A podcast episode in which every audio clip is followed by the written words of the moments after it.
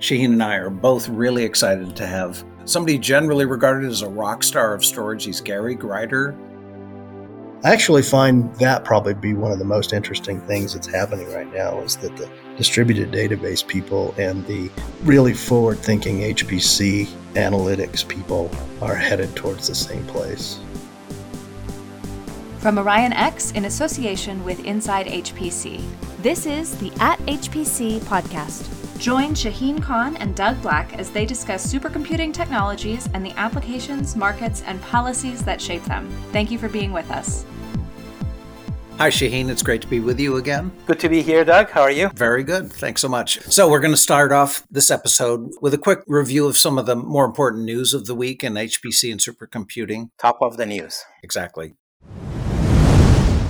Quantinuum, the quantum development company, announced the system model H1 2 doubled its performance to, quote, what they say, become the first commercial quantum computer to pass quantum volume 4096. Nice. Yeah, which is a benchmark introduced by IBM three years ago to measure overall capability and performance.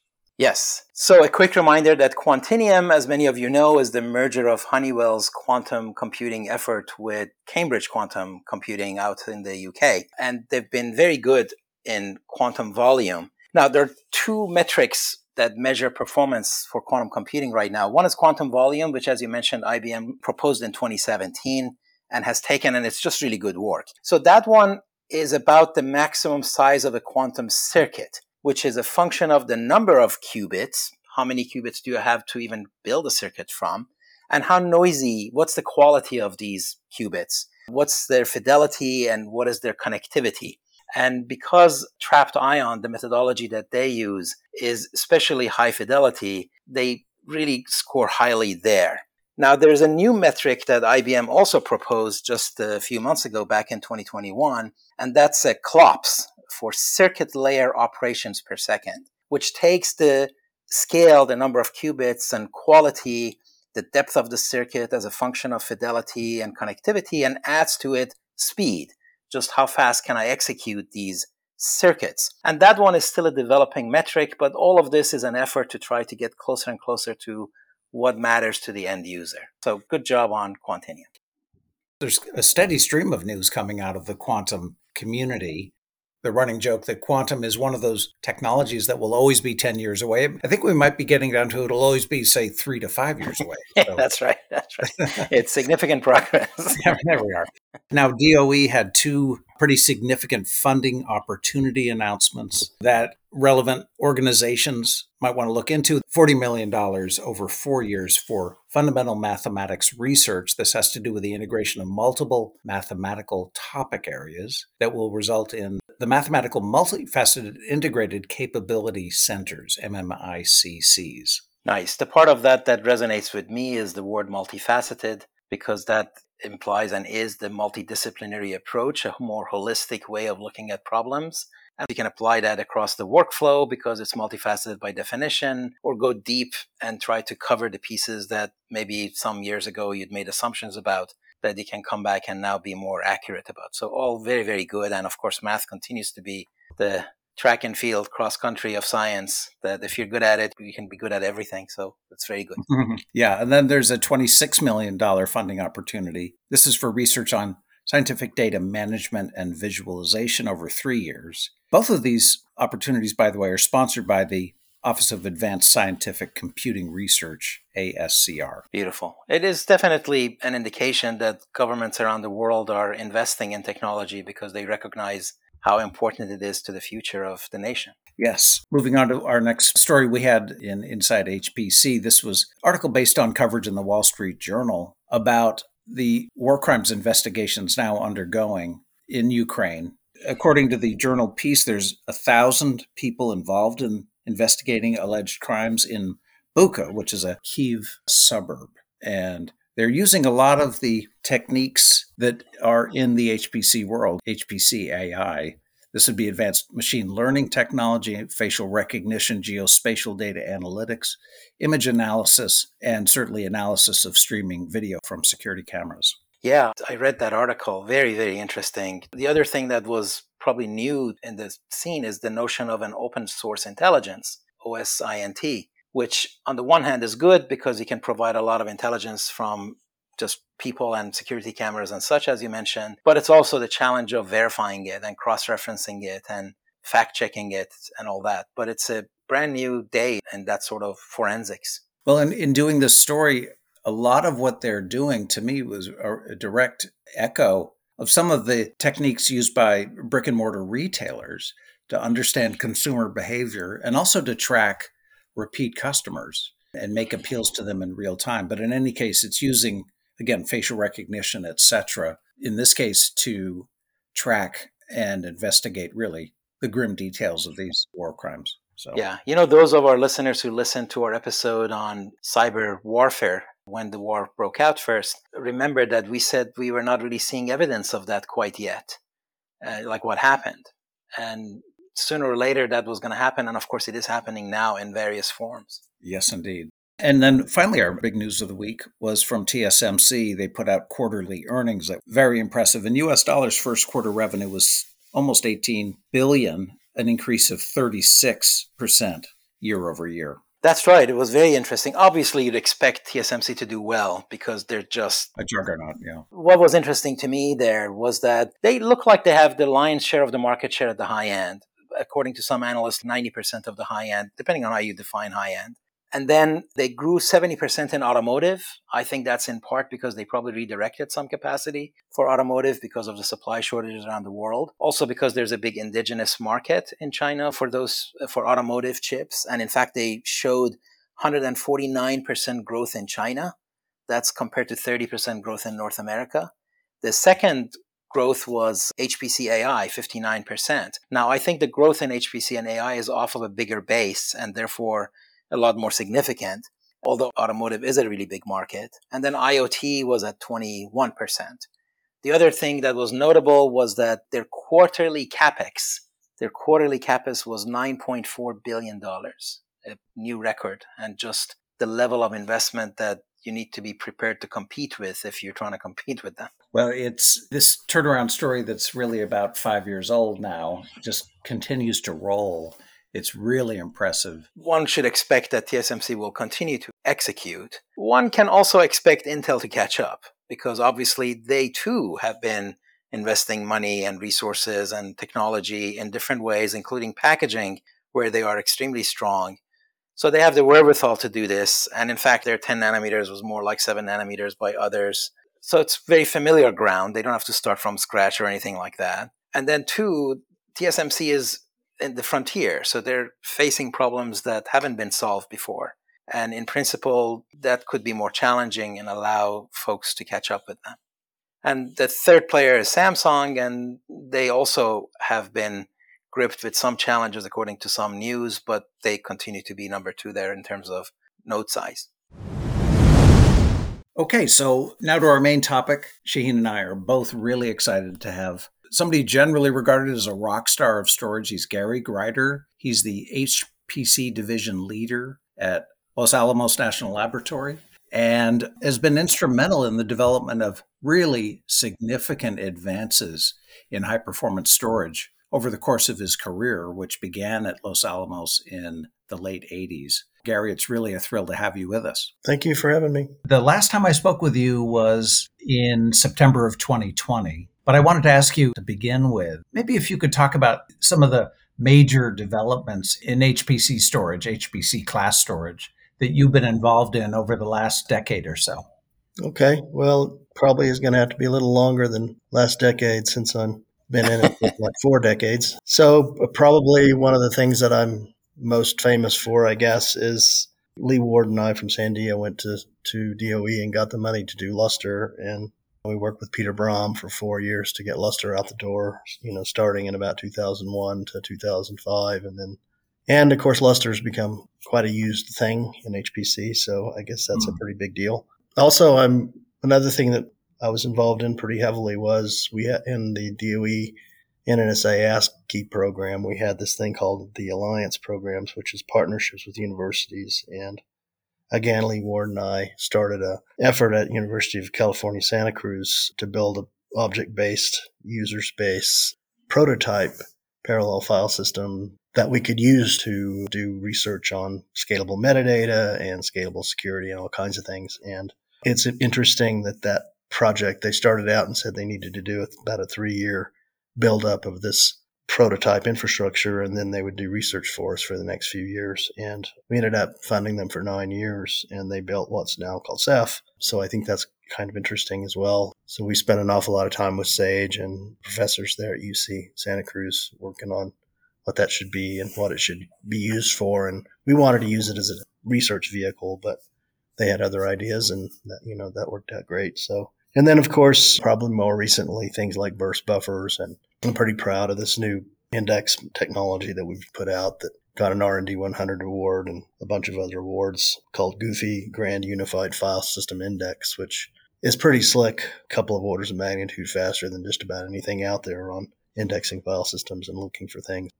Great stuff. The last time we spoke, interesting theme that emerged. You were saying at that time that in HPC technology and also in the community, your biggest concern was that traditional, big, extremely complex simulation work was kind of falling by the wayside in favor of emerging HPC areas such as AI and quantum. I'm interested if uh, how your thinking on that issue has evolved over the last two years. A little bit. I mean, I still think it's a huge problem. Chasing the almighty flop has really gotten us off into a space that doesn't serve complex simulation very well. And then AI came along and kind of made it worse by wanting to use not even 64 bit uh, integers or floats and, and doing, you know, pretty dense calculations. There's certainly some deep neural networks and things like that that are sparse and similar to simulation. And I think at some point, this is probably going to sound mean, but they'll run out of what I would call low hanging fruit kind of, you know, activities where they're it's really fairly simple, pretty embarrassingly parallel, pretty dense kinds of calculations that are pretty typical of, of AI and machine learning training, at least. And they'll eventually take on things. And I think some of them are already on far more sparse, irregular kinds of memory patterns and things, more like simulation than current. And so I, I think we're still waiting sort of for the steam to run out of the the low hanging fruit piece of AI and ML. I mean, I, I liken this to Hadoop a while back, right? Mm-hmm. Hadoop was a little low hanging fruit version, and eventually they ran out of low hanging fruit and had to move to Spark. Right. I think that's going to happen. I hope that happens in the AI ML world as well, because it'll bring back a more balanced approach to computing architectures besides just dense linear algebra, which solve some problems, but not all that many actually. And so I think I'm happy that people are starting to recognize it. Actually, Dan Reed wrote a nice piece recently on this very topic. Dan was a guest actually a couple of weeks ago. Well, it wasn't. He was out a few weeks ago here, and I talked to him occasionally. And he uh, he was he was lamenting similar to me in this regard thinking that we could move towards tailoring and other kinds of things that are other trains that can be leveraged besides just the AI train and maybe get some more balance back in architectural pursuits that suit more than just fairly narrow, dense linear algebra kinds of approaches. So I think I see the low hanging fruit starting to wane a bit, and I see mm-hmm. people starting to think about sparser, more irregular problems like ours. I really like the way you described that. And of course, in addition to the computational part of AI, there's also a movement about data centric AI that Andrew Ng and company have been driving to highlight the importance of quality of data. We touched on it a bit last week in our podcast. I'm hoping that that would also underline the importance of storage and data movement and data flow. How do you see that impacting storage from an AI standpoint? It's interesting. The large scale simulation was written, most of the codes were written in the era of disks, of course, and parallel file systems grew up around them, and they were all written to do big block IOs of various kinds in massively parallel ways. So things like Lustre work pretty well for that. That's what they were made for. But the AI frameworks are really quite different. They grew up very differently. They grew up not as parallel, they grew up as a single machine to start with, and some of them had to go parallel. A lot of them are just ensemble like things. They're single machines with just a whole lot of ensembles to get the work done. You find the people that use those frameworks kind of grew up around local file system look and feel. So If you think about it, how fast your local file system is to do an LS or whatever compared to Lustre, it's always going to be faster because Lustre wasn't designed for that. It wasn't designed to have local feel and local latencies and things. It was designed to have a million processes all open up the same file at the same time and write to it at the same time. And it's a radically different thing to do. And so I find that the solution space is kind of, at least right now, diverging. And you th- see things like Weka and VAST picking up on this. Oh crap, we need to do millions of small files and we need to make it feel and look like it's pretty local.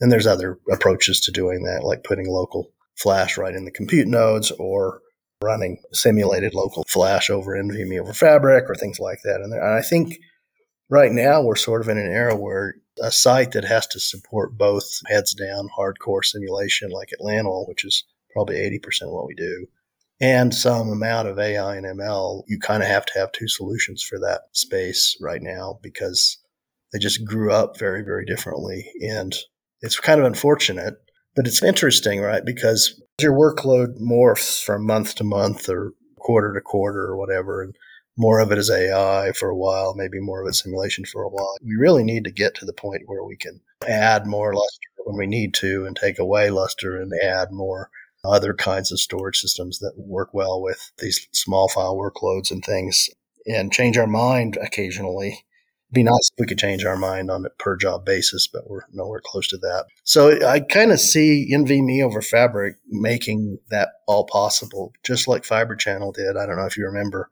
a long time ago, right? You put disks inside of the nodes, and then you Fiber Channel came along and you took the disks out and disaggregated them. Well, that's happening again, right? I mean, NVMe over Fabric is the modern day fiber channel. And in fact, a lot of the people, well, you know, came from that world that are in the standards bodies and things. And so, uh, you know, with disaggregated storage, one can um, contemplate having just a big pool of storage and you can change your mind about what storage service you want to provide with the backing store. So imagine having a whole bunch of compute nodes that do the compute, and then you have a pool of storage services nodes, and they're not all Lustre anymore. There, there's some Lustre nodes, and maybe there's some XFS or Weka nodes, and maybe there's some key value nodes and other kinds of things. And they consume the pool of NVMe over Fabric Flash. And sites can change their mind from time to time about how much is applied to which thing based on their workloads and the like. So that appears to be kind of where we're headed in the very, very short term.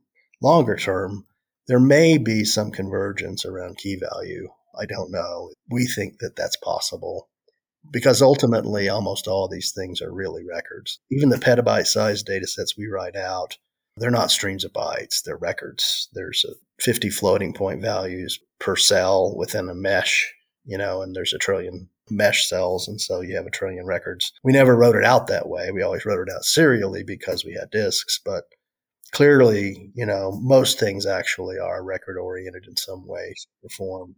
So we think that the world may converge eventually on records, which is really super interesting because when I was first starting out, we used VSAM, which was a yes. access methods, right, which was record oriented.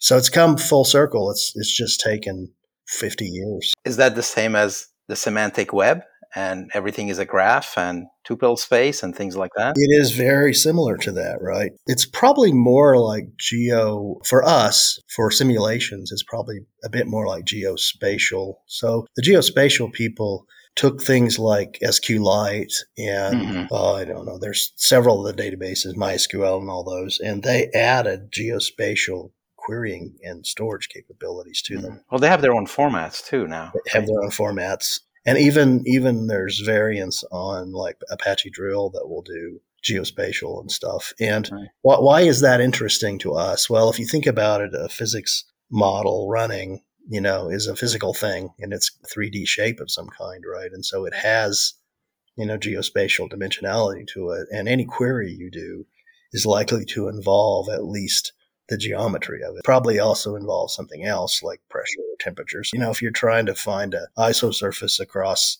in front of a shock wave, right, that you're trying to track, that's really kind of no different than trying to find a river and figure out what. Oh, how interesting! I mean, it's not it's not terribly different, right? Mm, I mean, yes, they're quite similar, and it's all three, four, five dimensional kinds of indexing kinds of problems. And of course, at our scale, distributed joins, which is what this really is, you know, the ultimate hard problem for the data. Mm-hmm. I mean, I think we're converging with them. I, I really do. I think they're finding out that they can use our vector engines by going to columnar stores and all that kind of stuff, which is cool. And they're finding out that the hardware scatter gather that we put in long ago for our vector you know yes uh, works very well with distributed joins and things like that so i actually find that probably be one of the most interesting things that's happening right now is that the distributed database people and the really forward thinking hpc analytics people are headed towards the same place. And sometimes they've been there before, and it's a rediscovery yeah. of what we did years ago. Except, except at the scales we're talking about. Except at the scale, right?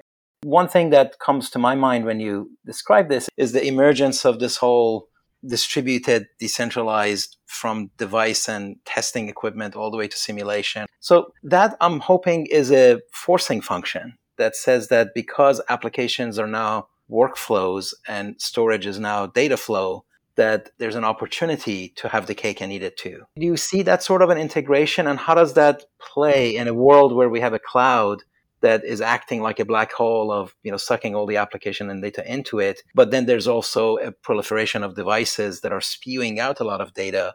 And how do we balance the two sides of that equation? I'll try to answer one of those nine questions. Um, all right. we actually saw this with trinity back in 2016 with the burst buffers right? As i said earlier we need to be able to sort of orchestrate over a slow period of time how much storage is applied to which kinds of services that you need.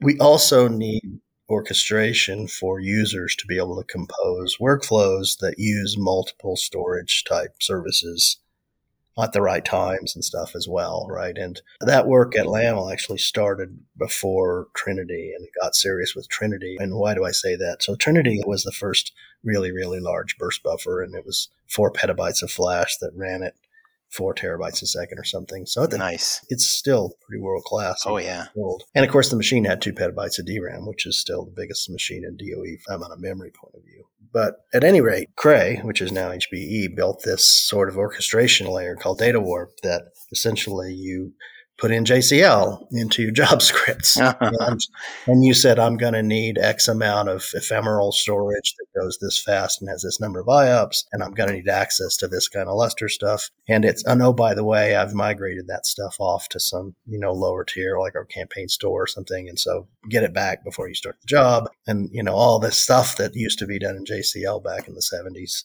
essentially it's the same thing, except of course in massive parallel and lots of different services. But we were composing workflows that had different kinds of storages in them back then, and we still are, and we expected that to continue. And just the number of services that are out there to do things for you are going to go up by a small amount. And so I think I don't want to say that's a solved problem within an HPC site, but it, it kind of is because, you know, the job scheduler integrated with this orchestration layer, you know, enables you to go do these things today. How do you wrap that around an instrument that's shipping you data and the like? That's actually what NERSC did with their burst buffer. They did two things. They put their small file workload on it because Lustre isn't any good at that because it wasn't invented for that.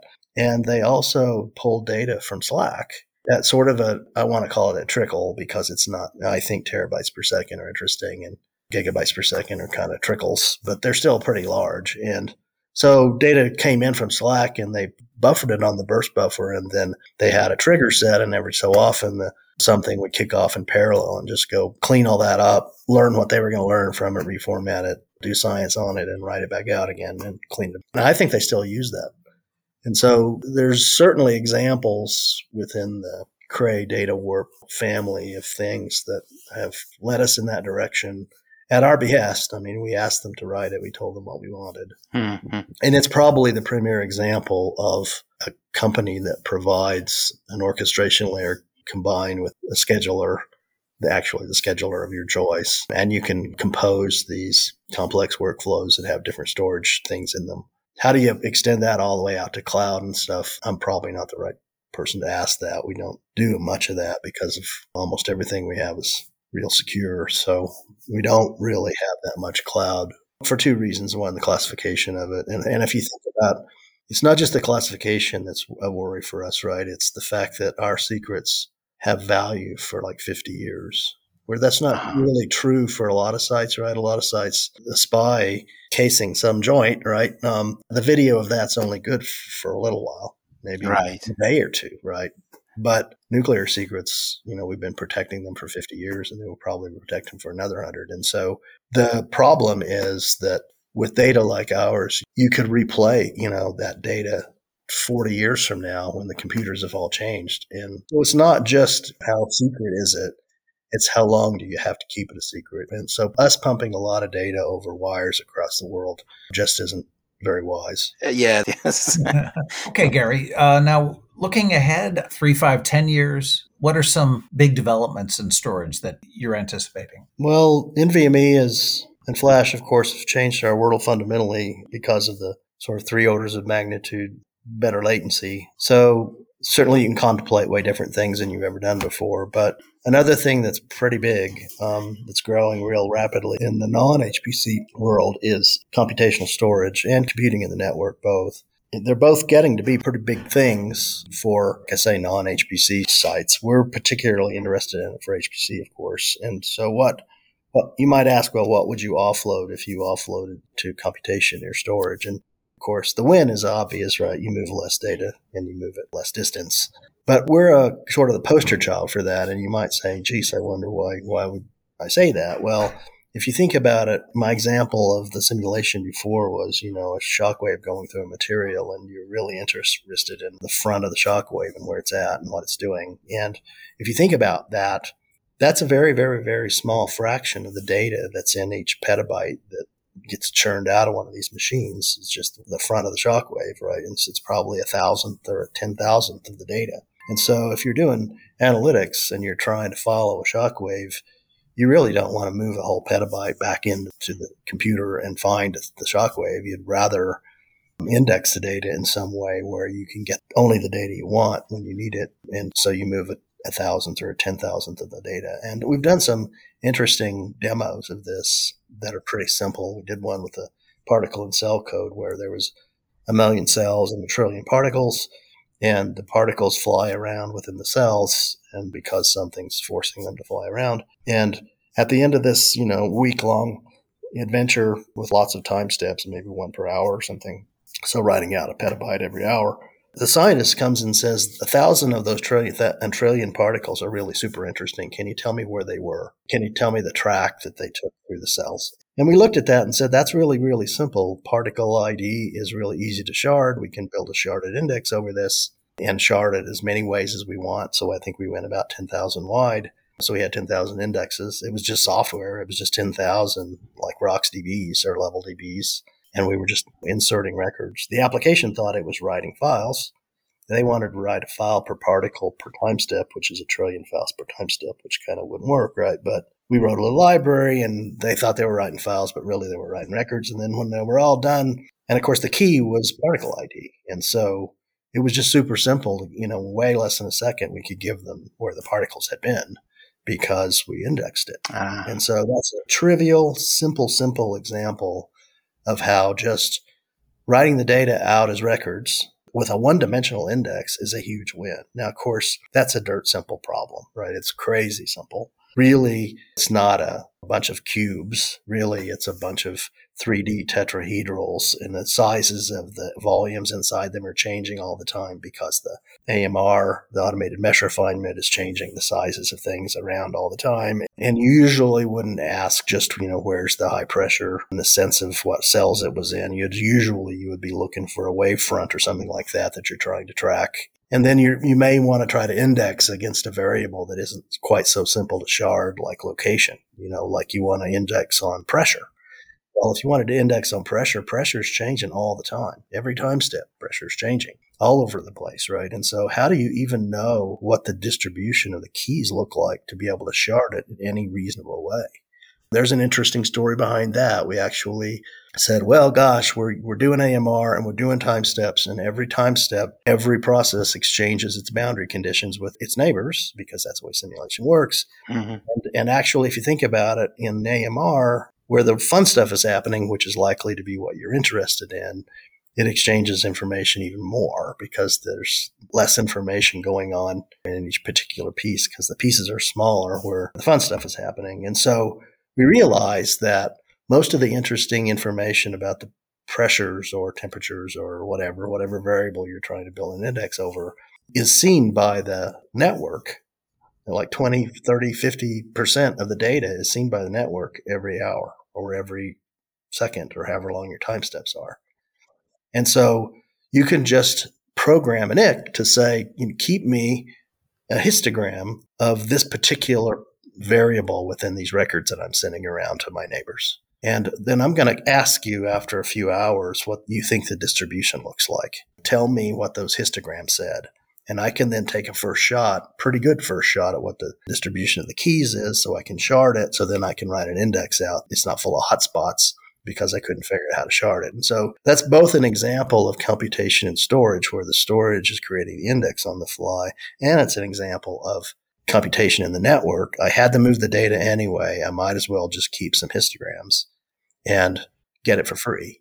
That's a, another dirt simple example. You know, really things aren't quite as simple as what I'm saying, but of how computation in the network and computational storage can really change radically how fast you can analyze the data that comes out of these things because you're really only looking for a tiny amount, but you've got to be pretty innovative about how you build indexes on the fly.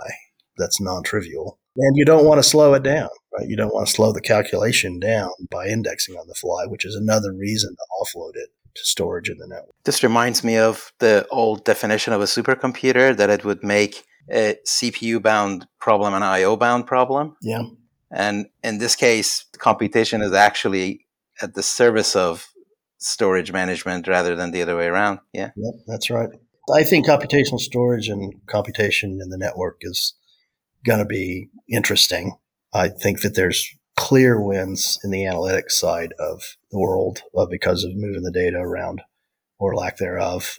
And I think keys and key values and indexes and multidimensional indexes and histogramming and all that kind of stuff is all fair game for that. And oddly enough, that's not terribly different than the rest of the analytics world. If you go look at like Parquet and Apache Drill, they do similar things, right? They have histogramming and, you know, it's columnar instead of rows, but it's just, you know, similar concepts and, and actually even similar, similar scales sometimes. A bunch of this is because, like you said, moving data is expensive. Yep. Now, this reminds me of grid computing, which the HPC community started and led before it morphed into cloud, that word again. Do we see any benefit from some of that work that we did in the old days to help alleviate the data movement? What's happening in the open science world in that space, which I don't really live in, but what's happening in that space is people are shipping process to where the data lives and doing a reduction there. So there's lots of examples of that where mm-hmm. services are put up for, you know, we don't offer up, download the whole,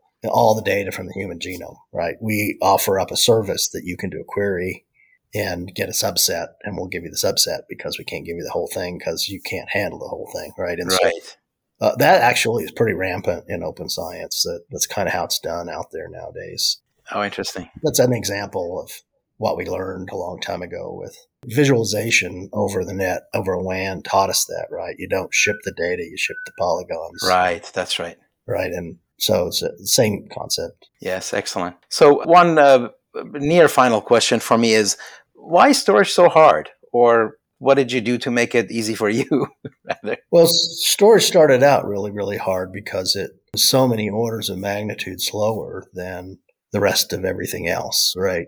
If you think about a millisecond or it used to be many, many milliseconds to do a seek, you know, even compared to processors 20 years ago, that's still pretty crazy slow, right? And so it's that six orders of magnitude difference in performance between a mechanical device and a non mechanical device that is why it was so hard to start with. I wouldn't say it's easy now because I think, I think there's two things that make it hard. One is that, you know, you're faced with devices that are well, way slower even with Flash, you're still faced with devices that are way slower. They're just not as bad. But you've got classical problems that creep in there, like persistence is way harder than not, right? So if you're just a computer and you can just reboot and start over, who the hell cares? But you can't do that in storage. right? you Mhm. can't lose people's data. And so there's persistence issues and persistence at our scales is hard. But you know what? The classical problem that we all still have was we all want to read the damn data, but we don't want to read it in the order we wrote it in. That's not, and that's true in storage and it's true in memory. That is exactly my problem with these complex simulations is I, I don't read the data the way I wrote it. That's crazy, right? I mean, it's this sparse, irregular pointer chasing kind of junk that kills my efficiencies and makes these GPUs and things like that almost useless to me because I can't build a dense problem that, that are, they're good at solving. And so it's actually very similar, right? It's basically the age old problem. Database people have this in spades too, right? Mhm. You know, you write the data out one way and you never want to read it the way you wrote it. And that's hard. It's always been hard. I don't know if it's ever not going to be hard. Yeah. This is endless, which is part of the reason I like it so much. It always leads to the next question. I guess we'll wrap this one up. Gary, great to be with you. Always great to be with you, Shahin. And Gary, we'd love to have you back sometime. yeah, thank you. Absolutely. yeah, thank you for the opportunity. That's it for this episode of the At HPC podcast. Every episode is featured on InsideHPC.com and posted on OrionX.net. Use the comment section or tweet us with any questions or to propose topics of discussion. If you like the show, rate and review it on Apple Podcasts or wherever you listen. The At HPC podcast is a production of OrionX in association with Inside HPC. Thank you for listening.